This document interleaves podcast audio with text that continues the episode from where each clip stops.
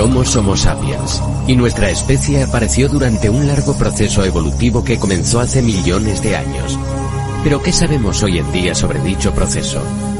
El hombre desciende del simio, eso es seguro, pero ¿cómo y por qué se convirtió el simio en hombre? Creíamos que una cosa era segura. Los simios se habían erguido sobre dos patas para sobrevivir en la sabana.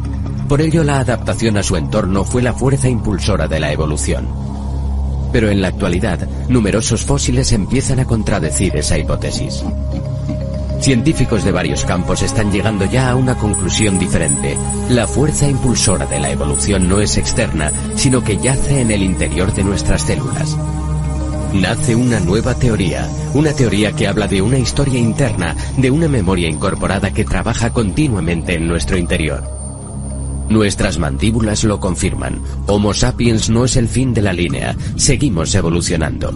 Pero ¿en qué nos estamos convirtiendo? ¿Cómo será el Homo futurus, el hombre que nos sucederá?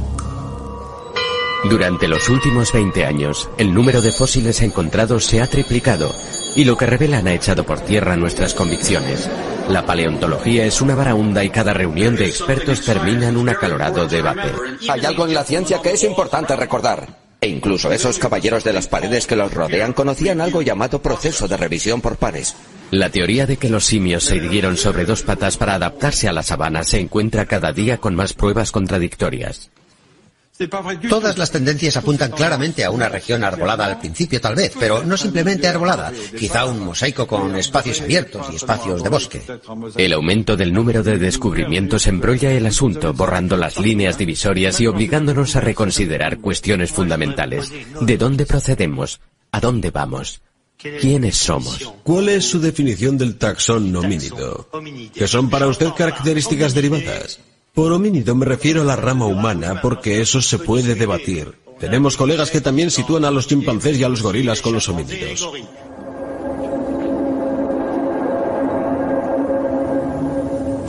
Las cuevas de Starkfontein se encuentran entre los emplazamientos más prolíficos de la Tierra. Aquí en 1997, Ron Clark descubrió uno de los fósiles que hizo que se tambalearan las teorías establecidas. A 12 metros de profundidad en el fondo de esta cueva había un esqueleto intacto de un antepasado que con el tiempo se había convertido en piedra. Se trataba de un individuo, un australopiteco, de hace unos 3.300.000 años aproximadamente, que vivía en un entorno de bosques y que, por algún motivo, se acercó demasiado a una entrada, a un hueco, que iba a dar a las profundidades de esta cueva, y no pudo salir. Y es posible que allí sobreviviera durante mucho tiempo hasta que se murió de hambre. Pie pequeño fue el primer esqueleto completo y fosilizado de Australopiteco que se encontraba. Más que un simio, pero sin ser humano todavía. La estructura de su esqueleto permitió que los expertos confirmaran que ya caminaba erguido, pero la forma de su pie causó cierto revuelo, porque su pie estaba mucho mejor adaptado a la vida en los árboles que en la sabana. El pie indica que el pulgar del pie era parecido al de la mano que se podía apartar ligeramente de los otros dedos. Podía hacer esto. Y eso además podría haberle sido útil al individuo para subirse a los árboles.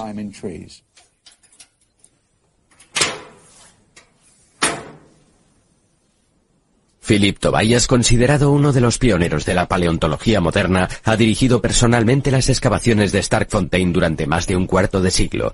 En su opinión, el pie de pie pequeño no es la única prueba de que aquel australopiteco vivía principalmente en el bosque. Si observamos todos los restos de los animales, las plantas, y los homínidos de los emplazamientos sudafricanos, de los emplazamientos del este de África, nos apuntan a una comunidad de organismos vivos de una zona. Plantas y animales que no están adaptados a la sabana.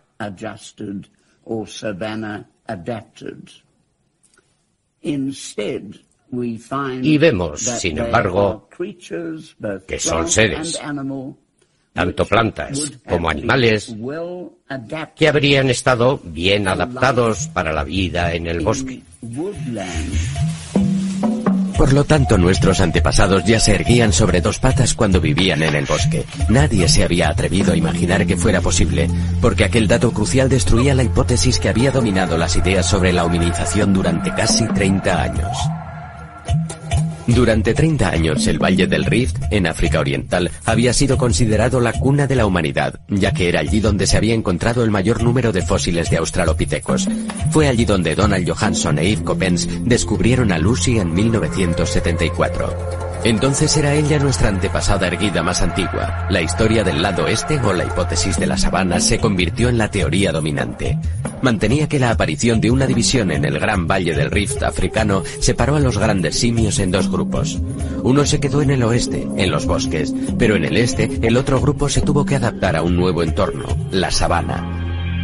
Para sobrevivir y ver a los depredadores, aquellos simios tuvieron que erguirse para mirar por encima de la hierba alta. Esta atractiva hipótesis mantenía que la evolución estaba impulsada por la adaptación al entorno, pero descubrimientos recientes han puesto en duda todo esto. La hipótesis de la sabana, que se había mantenido durante tanto tiempo y con la que me crié como estudiante, está muerta. La hipótesis de la sabana está pasada de moda. Abran esa ventana y tiren la hipótesis de la sabana ya no es sostenible. Y si ese no es el motivo por el que nos erguimos, si eso no lo explica, ¿dónde estamos? Hemos vuelto a la casilla 1.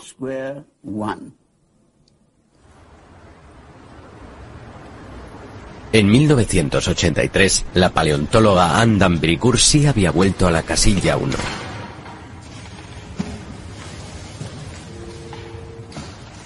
Al igual que muchos de sus colegas, había decidido escribir su disertación sobre la evolución de los maxilares de nuestros antepasados fosilizados. Su investigación le exigía repetir un gesto una y otra vez. Un gesto aparentemente trivial, pero ello la llevó a un asombroso descubrimiento. Le estaba vuelta a los cráneos.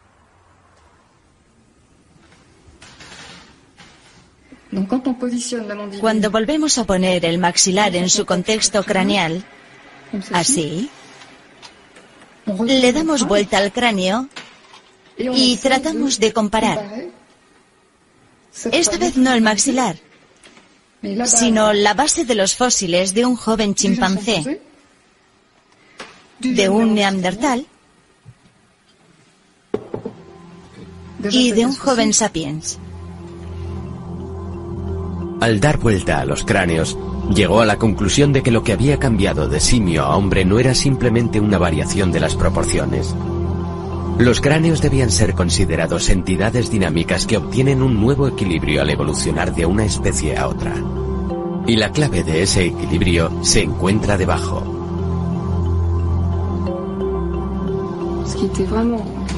La innovación consistía en que al darnos cuenta de que si la mandíbula cambiaba, la forma de la cara también cambiaba.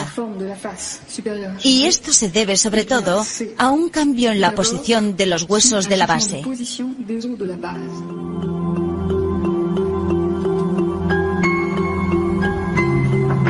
Entonces ella no lo sabía, pero una ortodoncista se había dado cuenta de la misma cosa. Cuando los niños tienen los dientes mal alineados, ello se debe al desarrollo de todo el cráneo. ¿También trata a adultos? No, solo trato a niños. Poniéndoles aparatos que ejercen presión sobre la base del cráneo directamente, Marie-Joseph de puede restaurar el equilibrio y tienen mucho más éxito que alineando solamente los propios dientes. Tratamos a niños de 6 años e incluso a niños menores de 6 años porque nos pareció más sencillo intervenir a esa edad, intervenir directamente sobre el propio hueso, sobre su desarrollo. En Europa el 70% de los niños tienen problemas debido a tener dientes y mandíbula mal alineados. En los Estados Unidos el 80%, en Japón el 95%, un fenómeno en aumento pero que parece haber empezado en la Edad Media. Estos niños no son mutantes. Genéticamente son niños corrientes. Sus hijos, los míos. Nos estamos dando cuenta de que las malformaciones dentales son cada día más comunes en todo el mundo y se necesitan ortodoncistas en todas partes. Nos encontramos ante el hecho de que la forma de los maxilares y lo tanto la de los huesos craneales todavía están evolucionando. Mientras una de estas pioneras estudiaba los maxilares de nuestros hijos y la otra los de nuestros antepasados, ambas descubrían el mismo fenómeno evolutivo. Cuando comparamos especies fosilizadas, sin siquiera tener en cuenta su clasificación, observamos que la forma siempre evoluciona en la misma dirección. En los primeros primates, la base craneal es plana. Luego, cuanto más nos acercamos a Homo sapiens, más se dobla hacia abajo. Y cuanto más se dobla hacia la base, más erguida está la especie correspondiente.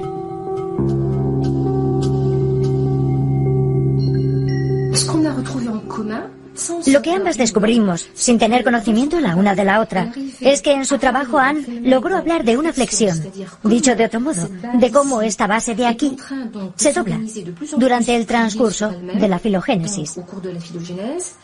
Y luego yo durante el transcurso de la ontogénesis o desarrollo temprano del niño me di cuenta del hecho de que esta base se estaba doblando, pero no estaba necesariamente doblada o flexionada por igual en todos los niños. Cada una de ellas registra, mide y analiza este fenómeno. Durante el transcurso de la evolución la base del cráneo se dobla más y más hacia abajo y la mala alineación dental que se da en los niños de hoy en día se puede explicar mediante las diferencias de ángulo que eso crea. Pero ¿cuál es la clave de esa flexión?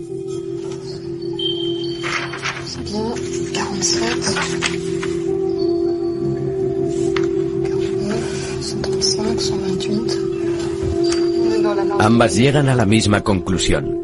La base craneal, al igual que todo el cráneo, está dispuesta alrededor de un solo hueso, el esfenoide.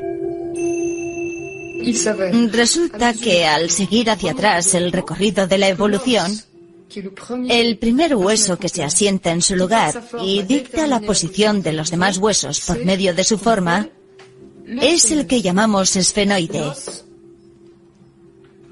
Es el hueso más complejo y diferenciado del cráneo. El esfenoide. Un hueso enclavado en el centro del cráneo. Un hueso de 10 centímetros de ancho. Un hueso con forma de mariposa situado al nivel de los ojos justo por debajo del cerebro. Este hueso es el núcleo alrededor del cual primero nuestro cráneo y luego todo nuestro esqueleto toma forma durante el transcurso del desarrollo. El hueso esfenoide es el pilar principal de todo nuestro gran rompecabezas craneal. Delante de él se encuentra la zona frontal. A los lados, los temporales y los parietales. Detrás hay una serie de huesos que se ensamblan en la columna vertebral y determinan nuestra postura bípeda. Y hay una articulación importante que une el esfenoide con el occipital. Dichas articulaciones se mueven en el acto de masticar. Se mueven y absorben todas las restricciones del bipedalismo. Aunque parezca que todo es sólido, tratamos con la mecánica de los fluidos. Por lo que no tenemos solo un montón de huesos. Lo que tenemos es un rompecabezas que de hecho está vivo y se mueve. El esfenoide es la piedra angular. La forma de este hueso ha evolucionado durante millones de años y cada vez que se dobló dio lugar a una nueva especie en nuestra familia. Lo extraordinario es que en 60 millones de años el esfenoide ha cambiado de forma cinco veces, doblándose cada vez un poco más. ¿Cómo podemos explicar la repetición de dicho fenómeno en intervalos de millones de años? Por primera vez sale a la luz una nueva tendencia, una especie de hilo narrativo que parece abarcar la historia de la evolución desde los primeros primates hasta el hombre moderno. ¿En qué momento del desarrollo individual encaja en su lugar este importante hueso? ¿Y cómo? Andan Bricourt ahonda en el estudio del desarrollo fetal y embriónico. Quiere localizar el momento exacto en el cual el esfenoide adquiere su forma.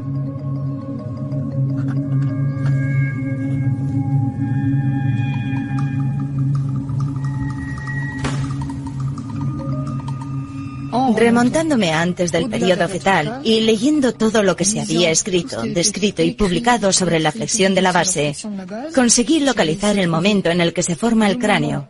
La base craneal se forma por sí misma y el momento de la flexión es muy evidente. Es entre las 7 y las 8 semanas. Dicho de otro modo, prácticamente al final del periodo embriónico, justo antes de que comience el periodo fetal. El esfenoide es el primer hueso que se forma en el embrión. Durante los primeros días de vida es plano, como en todos los mamíferos. Luego el cerebro y el sistema nervioso van apareciendo y el esfenoide se dobla y se abre.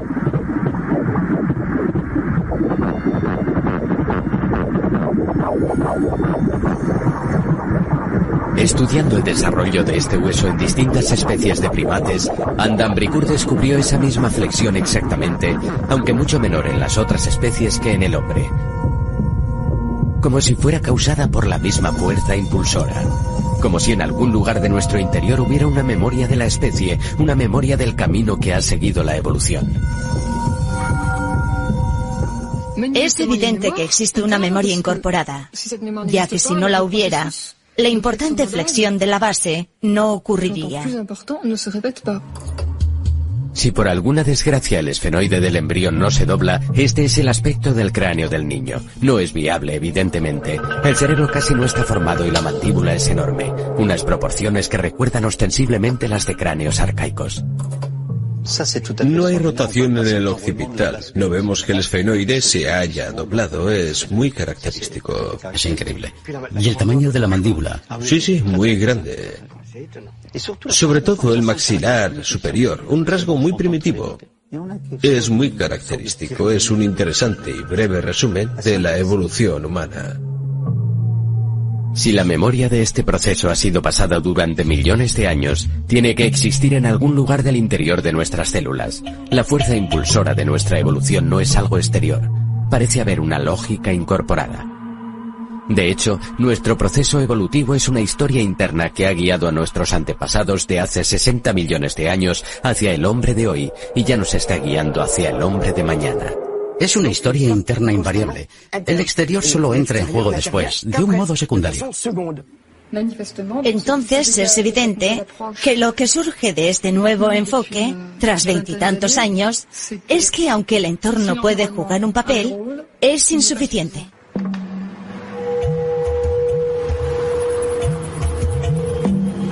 La aseveración del papel decisivo de una historia interna es radicalmente opuesta a la teoría de la adaptación al entorno como fuerza impulsora de la evolución. En relación al clima, me gustaría recapacitar sobre la cuestión específica.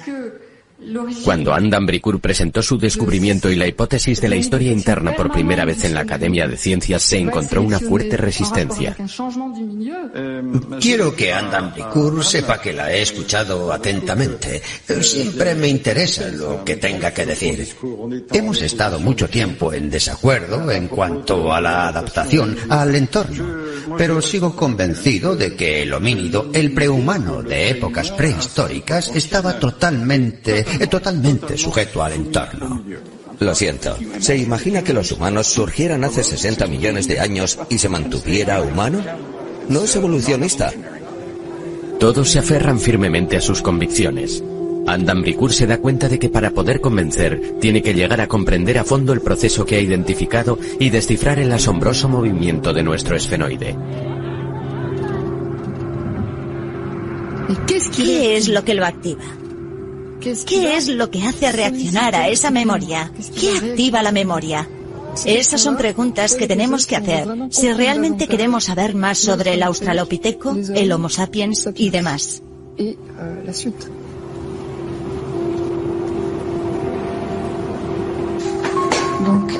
Andan Bricourt está recopilando mediciones para tratar de encontrar la fórmula matemática que explique la flexión de la base craneal en el transcurso de millones de años. Está intentando localizar los momentos sucesivos de la evolución homínida en los que rotó el esfenoide. Las alas del esfenoide y las alas más grandes que van hacia los lados. Profesor Tobayas. Bienvenida, bienvenida. Me alegro mucho de volverlo a ver. Me encanta verla. Bienvenida, bienvenida a Johannesburgo. Gracias. Y a la Universidad Gracias. de Witwatersrand. Philip Tobias siempre ha apoyado a Anne y la ha animado en su trabajo. Unos hermosos Sí. fósiles. Hoy le ha concedido acceso a toda su colección, un tesoro poco común fruto de toda una vida de investigación. Esa hermosa superficie de ahí. Un condilo es convexo, no cóncavo. Sí. Ese condilo es muy grande para un homínido primitivo. Sobre esta mesa se encuentran tres millones y medio de años de nuestra historia. Fósiles de homínidos a los que Anne puede dar vuelta y examinar con libertad para medir la flexión de su base. Es como hacer un rompecabezas. Ha avanzado mucho desde aquellos tiempos. Y si me permite que se lo diga, todavía le queda mucho camino. Tuvo que dedicar 10 años a investigar por todo el globo para poder describir con exactitud las transformaciones del esfenoide a lo largo del tiempo. Pero lo que descubrió confirmó su corazonada. La evolución homínida no ocurrió gradualmente, sino en grandes etapas. Los periodos de estabilidad entre cada flexión de la base se acortaban progresivamente, y cada vez que el esfenoide continuaba su movimiento, se daba un nuevo paso en el proceso de hominización. La historia contada por las sucesivas flexiones del esfenoide es la historia de las grandes mutaciones que condujeron al hombre. Esta es nuestra historia. Y aquí tenemos la asombrosa historia de los mamíferos. La base del cráneo es plana. Luego empieza a doblarse y parece no poder detenerse una vez que el proceso ha comenzado.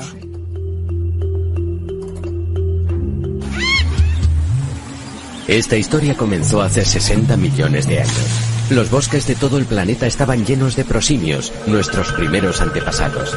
Estos lémures de Madagascar son los últimos supervivientes modernos de la especie. Son los primeros personajes principales de la gran historia interna, pero su esfenoide todavía no se ha doblado. Cuando observamos la base, es larga y plana. Estos prosimios ya tenían algo en común con nosotros, una rudimentaria versión de nuestra mano, con un pulgar que millones de años después sería indispensable para el hombre.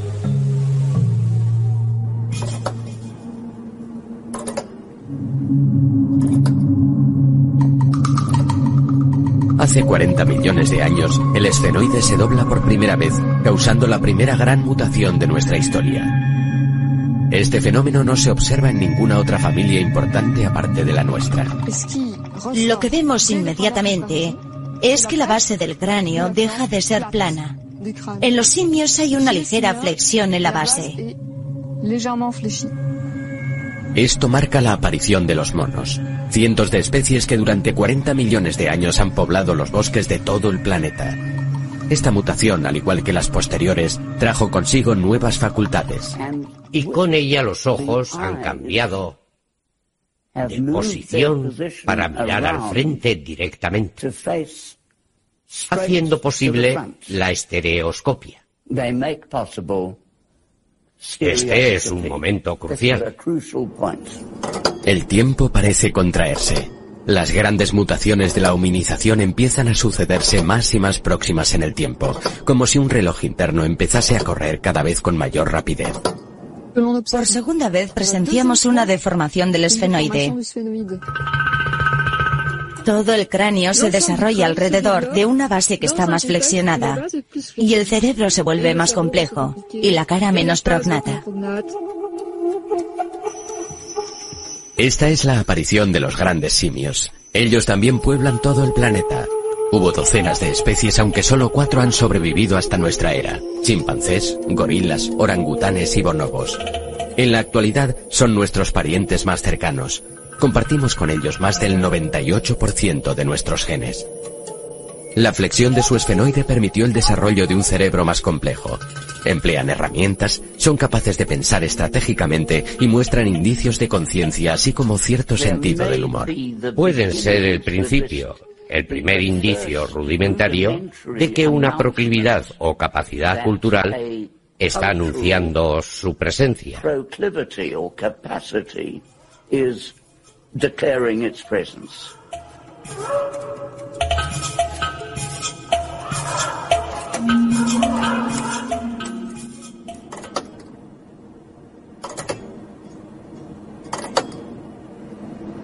El paso se acelera nuevamente.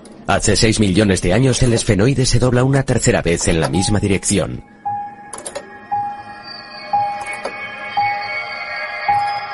Es la aparición del australopiteco. Ya no es un simio, pero tampoco es humano todavía.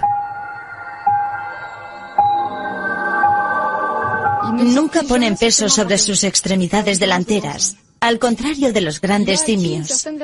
Han adquirido cierta verticalidad, aunque no como nosotros. En el interior, la base está doblada y ha rotado hacia arriba, pero no en el exterior, por lo que aún eran inestables. Y cuando se movían, carecían del sentido de equilibrio bípedo del hombre.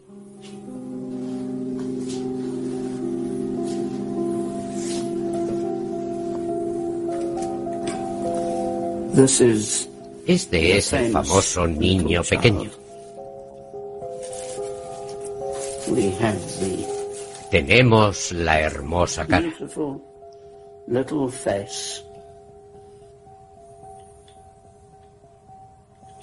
Una articulación perfecta. Et voilà, el cerebro. Taún, uno de los fósiles de Australopiteco más preciados. Esta joya tiene 2.300.000 años. Incluye el único molde de cerebro fosilizado encontrado hasta la fecha. Con un volumen de 500 centímetros cúbicos, es mucho más pequeño que el nuestro, pero más complejo que el de un simio. Fue la nueva posición del esfenoide lo que hizo tal desarrollo posible. El cerebro fue la clave.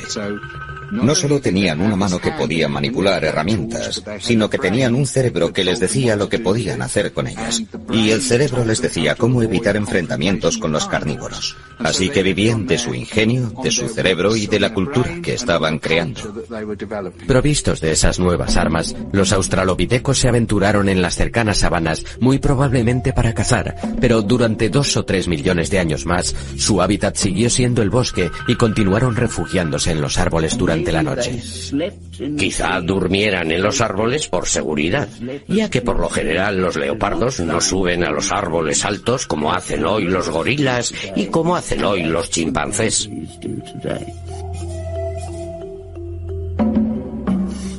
Eso parece ser un nuevo tipo de paradigma para la verticalidad. Por lo que antes de bajar a tierra ya estaban hasta cierto grado erguidos, verticales, y habían desarrollado nuevos rasgos homínidos que les permitían verticalidad y caminar y correr sobre dos piernas.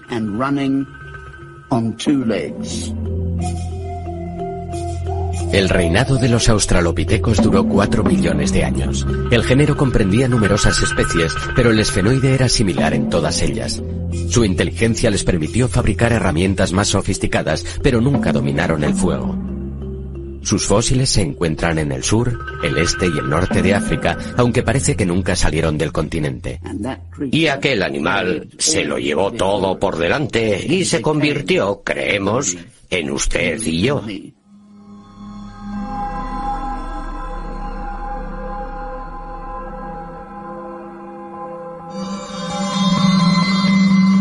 Hace dos millones de años hubo una cuarta contracción del tiempo. El esfenoide se dobló y nuestros antepasados se enderezaron más todavía. Es la aparición de aquellos que llamamos Homo, una denominación que engloba varias especies bautizadas en cada descubrimiento sucesivo. Ergaster, habilis, erectus. Pero todos presentan una flexión similar del esfenoide. Tienen la pelvis diferente. Las proporciones de las extremidades son distintas. El hombre es un caminante, un corredor, nuevo equilibrio. bípedo, nuevo desarrollo psicomotor. Y una vez más la misma pauta. La base craneal tiene un esfenoide que ha rotado más todavía. Lo que cambia con la primera aparición del Homo es la aparición del lenguaje.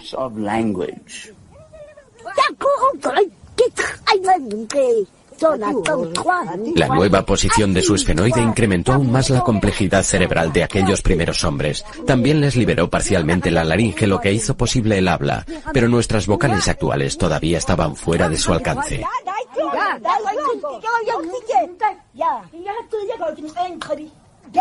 Estas mujeres son los últimos hablantes de Khoisan, uno de los lenguajes de los Bushmen. Fonéticamente es uno de los lenguajes más ricos del mundo. Comprende todos los sonidos que utilizamos y también incluye los que utilizaron los primeros hombres. Tienen todo un sistema muy desarrollado de clics hechos con la boca y la lengua que entonces sustituían a las vocales. Tienen el clic dental, el clic lateral, el alveopalatal, el palatal y el bilabial, específico de este lenguaje. Antes de haber desarrollado la laringe por completo, utilizábamos la lengua para hacer clic con los dientes, con el paladar, en los lados de la boca, y para eso no se precisaban vocales. En un lenguaje bastante primitivo, se podían hacer distinciones empleando esos sonidos contrastados.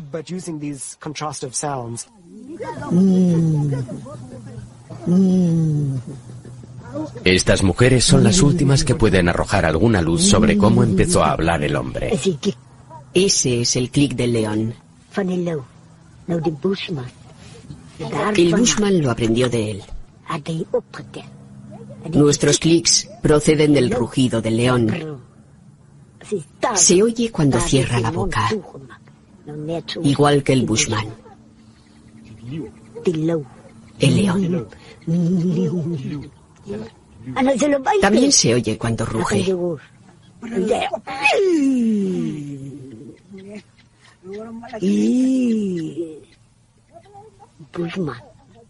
El Bushman también escucha cómo cotorrean las aves. Dicen, ahí están, ahí están. El ave tiene ese clic. Todos los animales tienen su clic. Como el león, todos ellos. Los hombres, al igual que los animales, tienen su clic.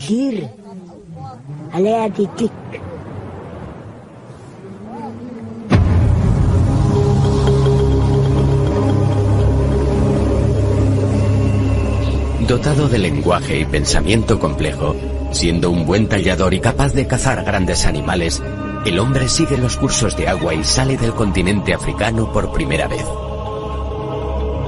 Se dispone a conquistar el planeta.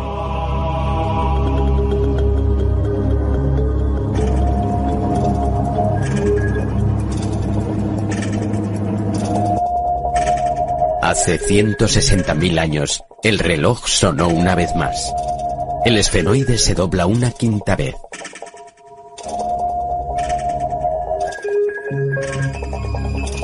El cerebro se vuelve más complejo. Tiene mejor suministro de sangre. Y naturalmente, tras esta evolución biológica, vamos a ver una evolución cultural muy rápidamente. Es la aparición de Homo sapiens. C'est l'Homo sapiens qui apparaît.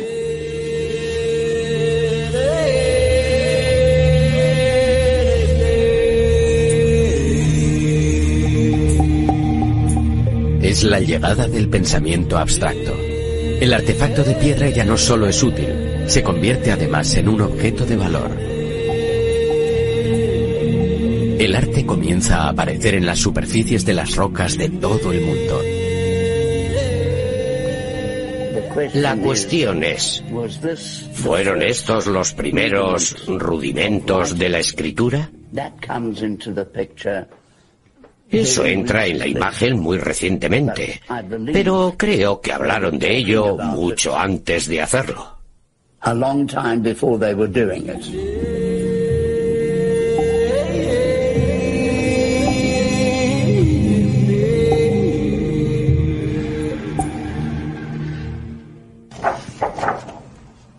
Lo extraordinario del descubrimiento de Andan Bricourt es que en modo alguno cuestiona la clasificación tradicional de los fósiles.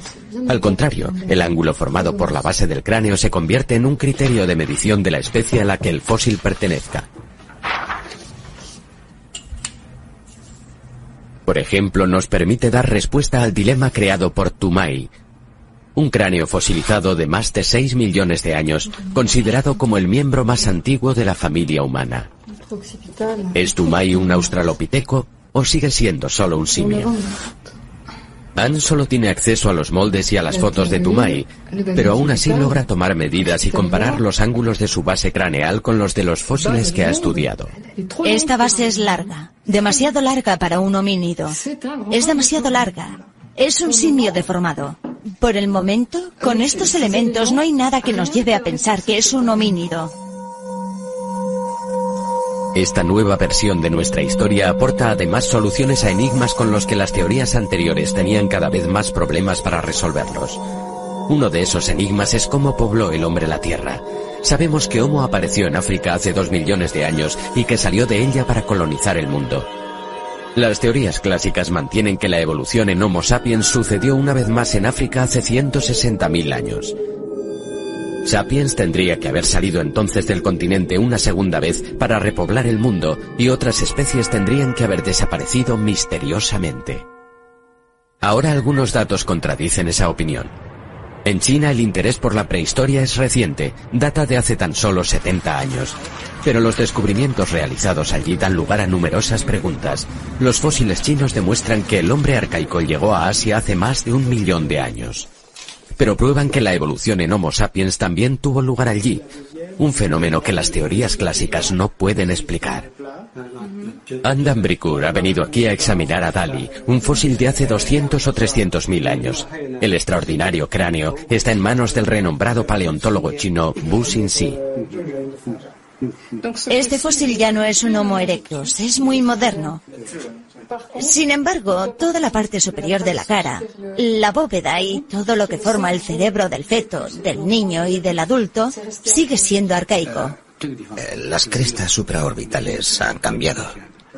Ya no son tan gruesas. Y ahí el ángulo es mucho más arcaico.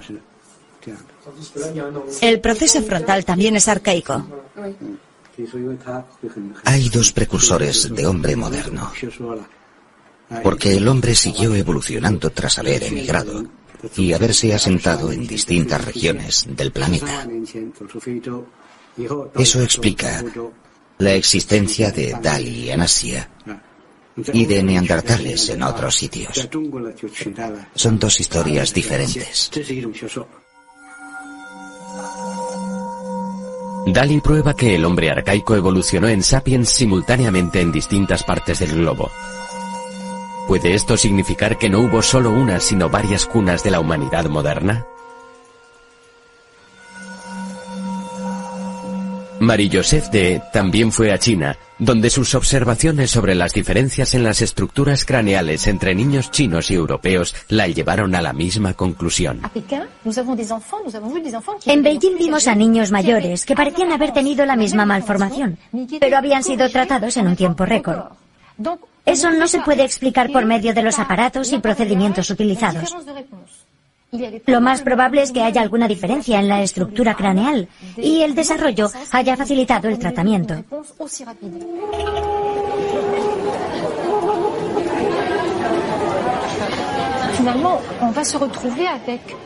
Al final vamos a terminar con una estructura, un rompecabezas craneal, por decirlo así, que no encaja del mismo modo dependiendo de si su lugar de nacimiento es europeo, africano o asiático. En mi opinión será a través del estudio de niños actuales como llegaremos a comprender cómo estuvieron organizados los distintos lugares de origen de la humanidad.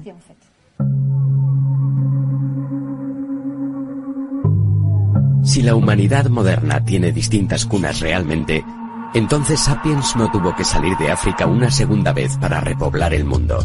Esta hipótesis cambia por completo el mapa de cómo poblaron los humanos el mundo. De hecho, Homo salió de África hace dos millones de años, pero luego evolucionó en distintas regiones del planeta donde surgió un creciente número de especies. Algunas de ellas, como Neandertal en Europa o el Sinántropos en Asia, se extinguieron sin dejar descendencia, pero otras en África y Asia simultáneamente dieron origen a los humanos modernos. ¿Cómo podemos explicar entonces la lógica que lleva al esfenoide y al cráneo a cambiar del mismo modo en todas las partes del planeta? ¿Qué es lo que permite que esa memoria exista y se transmita? En la actualidad, el campo de la genética está aportando respuestas a los paleontólogos.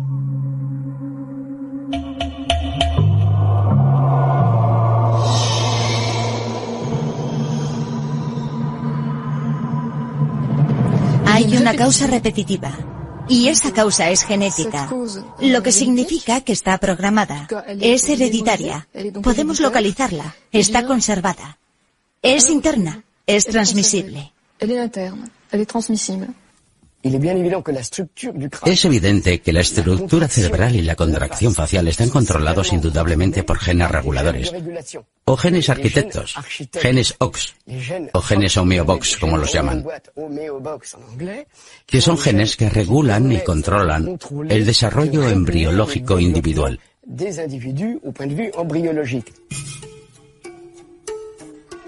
Esto es un axolote, una pequeña salamandra acuática que se encuentra en México. Este animal ha permitido a los científicos dilucidar el papel de los genes reguladores. Inyectándole una hormona que estimula uno de sus genes en concreto, el desarrollo del axolote se puede alterar significativamente. Al cabo de unos días, las branquias que tiene a ambos lados de la cabeza empiezan a encoger. Y encogen un poco más. Luego desaparecen. Y el axolote abandona el agua. Se ha convertido en un animal terrestre equipado con un par de pulmones. No hace falta un billón de mutaciones. La mutación de solo dos o cuatro genes reguladores puede cambiar la estructura de un organismo por completo. De este modo, la mutación de unos cuantos genes basta para explicar las espectaculares diferencias morfológicas que nos distinguen de los simios, a pesar del hecho de que compartamos el 98% de nuestros genes. Dicho de otro modo, las mutaciones que ocurren al principio del desarrollo son extremadamente importantes.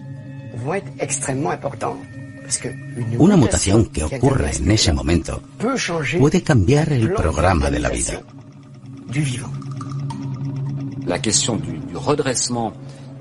Para el enderezamiento de cuadrúpedos, hasta alcanzar una postura erguida, fue necesaria toda una serie de mutaciones que no se pueden relacionar con una sola parte del cuerpo. Por lo que es muy difícil imaginar que todo el proceso tuvo lugar gradualmente, de un modo lineal, con el animal evolucionando cada vez un poco más erguido, caminando mejor y mejor. Lo que sigue siendo el pensamiento predominante en este campo. En lugar de imaginar una transformación relativamente importante que en un momento dado le aportó a una especie los rasgos morfológicos necesarios para erguirse de un modo más o menos estable sobre dos piernas y andar.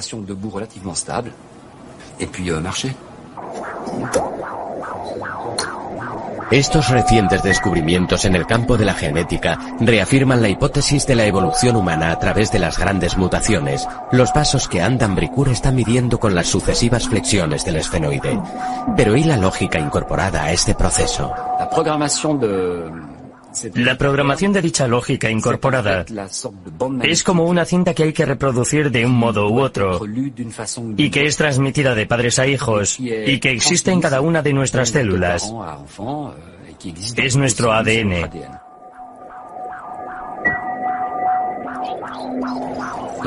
El embrión se enfrenta a un problema y es un problema formidable. Y es llegar al final sin saber qué es lo que va a pasar y sin saber qué hay al final. Es una máquina que se pone en marcha, que se activa a sí misma y que pasa por distintas fases que dan lugar a otras y que siguen una especie de lógica, como un canal que siempre nos lleva al mismo lugar, ya que la solución de esta ecuación es relativamente única. Si en un momento cometemos un error, todo ha terminado. En el plano evolutivo, esto puede ser lo que les ocurrió a los neandertales. Pertenecían a una especie humana distinta que cohabitó Europa con nuestros antepasados humanos hace 30.000 años. Pero desaparecieron sin dejar descendiente alguno.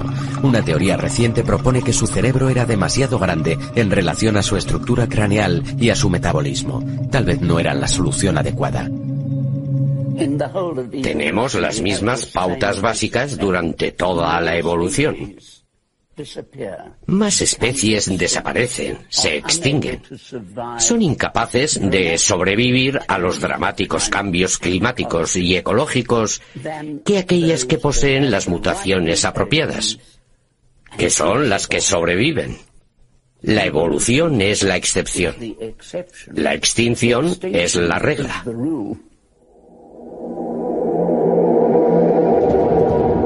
¿Significa esto que existe una dirección, un camino, un proceso global en funcionamiento que la evolución sigue en todas partes? Es una inquietante pregunta que todos los científicos que estudian los orígenes de la vida y la historia del universo se deben hacer. Estoy convencido de que la historia de la vida surgió así, desde la materia inerte más simple hasta la más compleja. La mejor prueba que tenemos es que todos los fósiles de los primeros 3.000 millones de años son unicelulares. Y tenemos que esperar otros mil millones de años para encontrar fósiles multicelulares, seres vivos que fueran multicelulares. Y la regla general de nuestro universo está escrita tanto en la Tierra y en el cielo como en la historia de la vida y en la historia del hombre.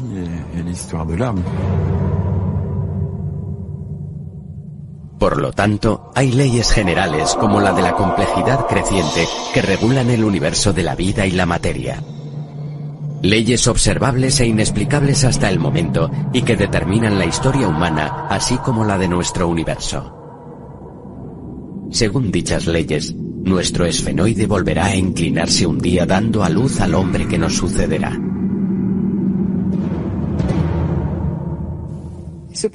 No hay motivos para que el proceso se detenga en el Homo sapiens.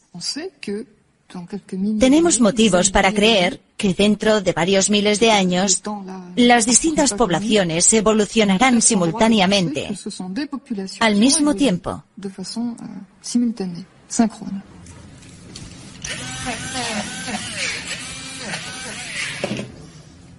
¿En qué nos estamos convirtiendo entonces? ¿Nos permite lo que sabemos actualmente sobre nuestra evolución pasada imaginarnos cómo será el Homo futurus?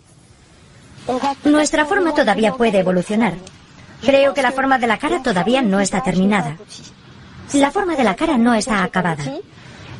Y en cuanto a la forma del maxilar superior, no estoy segura de cómo va a evolucionar teniendo en cuenta el crisol de poblaciones diversas. Por otra parte, en el futuro inmediato tenemos la construcción de un número de neuronas que se está multiplicando y que está sucediendo ahora mismo.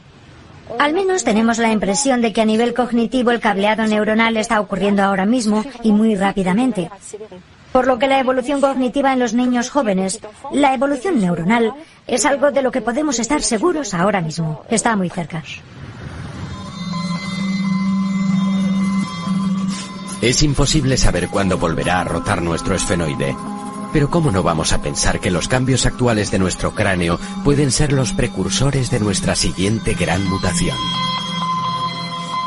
La tendencia que empezó hace 5 millones de años, el aumento de capacidad craneal, la retracción de la cara, el redondeado del cráneo posterior, la reducción de los maxilares, es una tendencia que comenzaron, que continúan y que continuarán.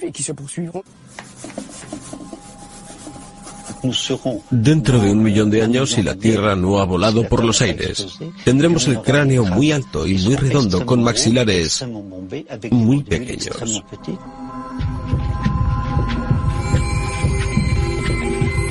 Los científicos predicen que nuestro cerebro se volverá más complejo todavía. ¿Saldrá a descubrir nuevos mundos este hombre de frente enorme, como hicieron sus antepasados? ¿Se convertirá el Homo futurus en el extraterrestre de nuestra imaginación? También nos podemos imaginar muchos aparatos electrónicos sobre la piel, bajo la piel, dentro de los órganos o sustituyendo a los órganos. Por primera vez desde el principio de la vida, animales, seres humanos, podrán influir en su propia evolución. Con el poder que la ciencia le ha otorgado al hombre para intervenir en el núcleo de sus propias células, ¿no intentará guiar el argumento de su historia interna? ¿Le dará Homo sapiens a Homo futurus tiempo suficiente para que lo suceda? Si el hombre no consigue controlar su población y salvar los recursos del planeta, se arriesga la extinción.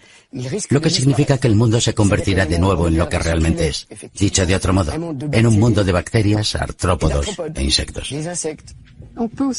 También podemos esperar que esos humanos sean conscientes de su lugar de nacimiento, que ya no será África, sino todo el planeta.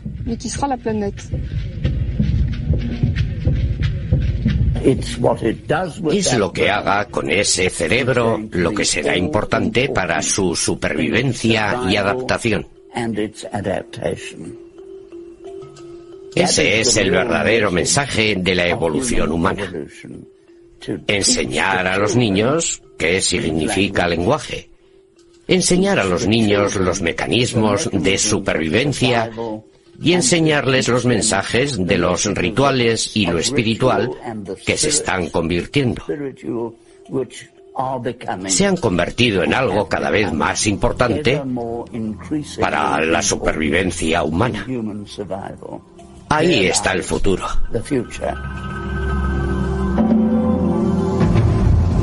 Somos Homo sapiens.